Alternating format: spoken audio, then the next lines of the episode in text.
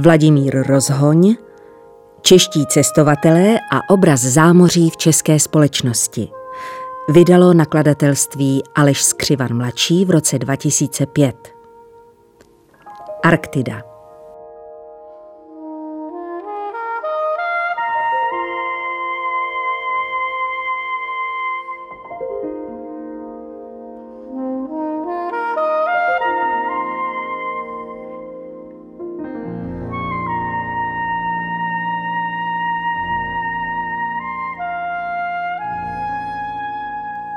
Zvláštní kapitolou v dějinách zeměpisných objevů je dobývání severu.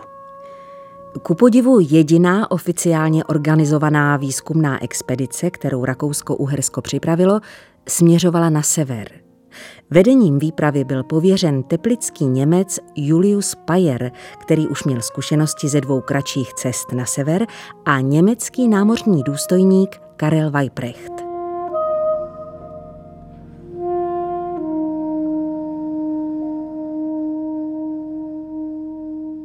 Členové expedice se plavili na parníku Tegethoff, který vyplul v červnu 1872, ale už počátkem srpna uvízl v ledu.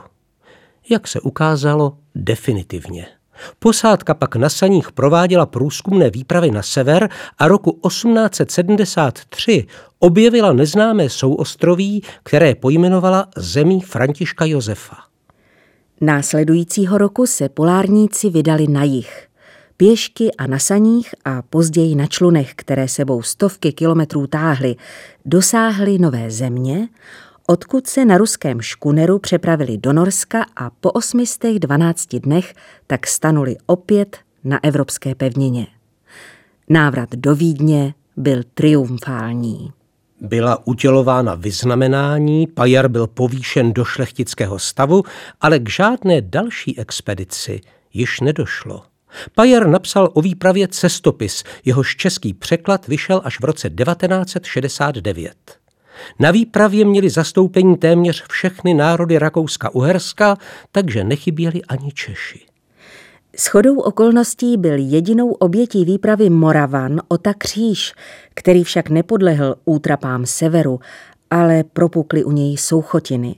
Kříž po sobě zanechal deník, který je zajímavým doplňkem k Payerovu cestopisu.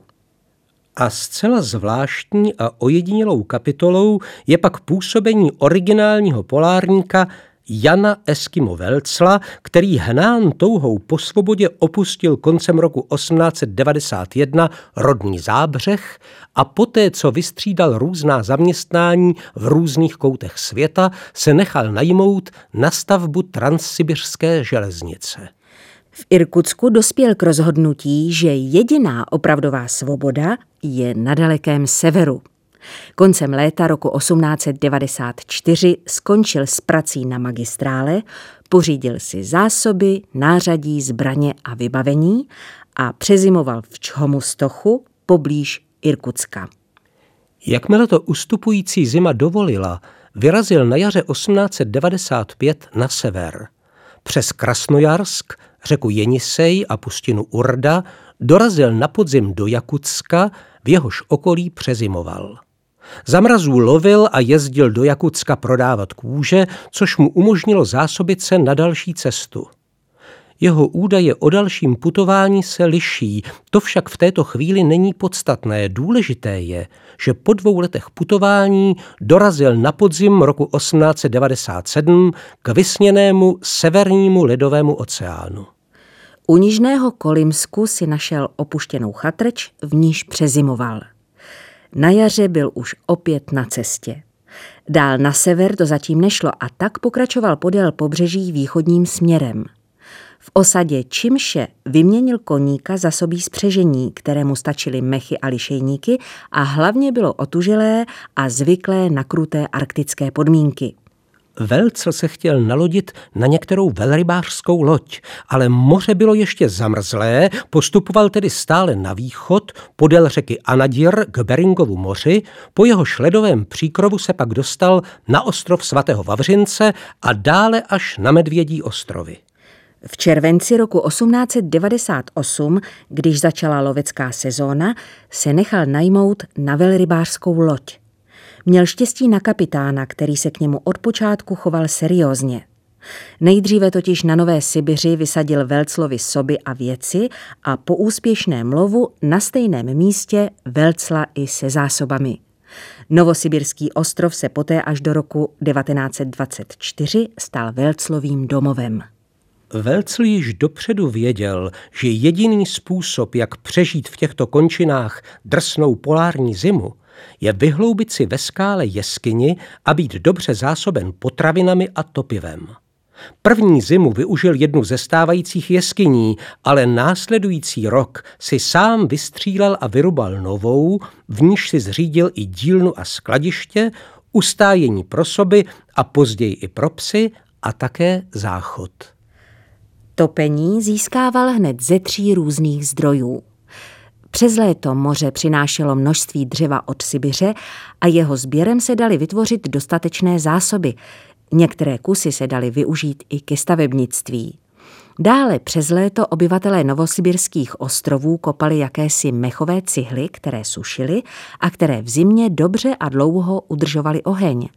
A do třetice byla na ostrovech povrchová ložiska uhlí, jež se dalo relativně snadno dobývat, a Welzl popisoval, že uhlí kutal nejen pro vlastní potřebu, ale přebytek prodával velrybářským lodím. První zima na ostrově byla pro Welzla dosti krutá. Jen tak se stačil zabydlet a už přišly arktické mrazy a bouře. Během zimy byl odkázán pouze na sebe, což bylo to nejhorší. Welzl později uváděl případy, kdy i mnozí zkušení polárníci samotu zimy nevydrželi a zešíleli. Je pochopitelné, že uvítal, když se 20. března na obloze poprvé objevilo slunce, a pochopitelně využil možnosti a seznámil se s obyvateli ostrovů. Vedle domorodců eskimáků zde žili i bílí osadníci, někteří dokonce již řadu let.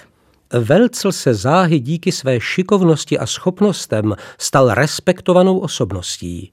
Prováděl zámečnické práce, hlavně opravy zbraní a nářadí, a také obchodoval. Velice mu pomohlo, když se v prvních letech jeho pobytu pokoušeli o štěstí na ostrovech Zlatokopové a jeho služby tak nabyly na významu a hlavně na ceně. V následujících letech byly jeho obchodní aktivity spojeny s osadníky, zlatokopy i s kapitány velrybářských lodí. Stal se společníkem indiánského kapitána Tamaraka a společně se dokonce plavili přes aljašské město Nome až do San Francisca, kde uzavřeli s několika firmami výhodné smlouvy na výkup kůží. Moře na severu ještě bylo zamrzlé, tudíž zpáteční cesta nepřicházela v úvahu. A tak, aby zbytečně nezaháleli, se vylodili v přístavu Dyea na aljašsko-kanadských hranicích, překročili neblaze proslulý čilkútský průsmyk a na Benetově jezeře, z nějž vytéká řeka Yukon, si zbudovali 2 čluny. Na nich se plavili po řece až k ústí St. Michael v Beringově moři.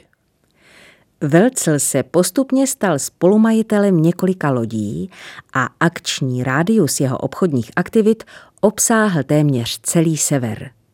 Od ostrovů země Františka Josefa až po severní pobřeží Aljašky, od ústí řeky Mackenzie po ostrovy svatého Vavřince a svatého Vladimíra zajížděl na pobřeží Sibiře, ale i do vnitrozemí Aljašky a Kanady.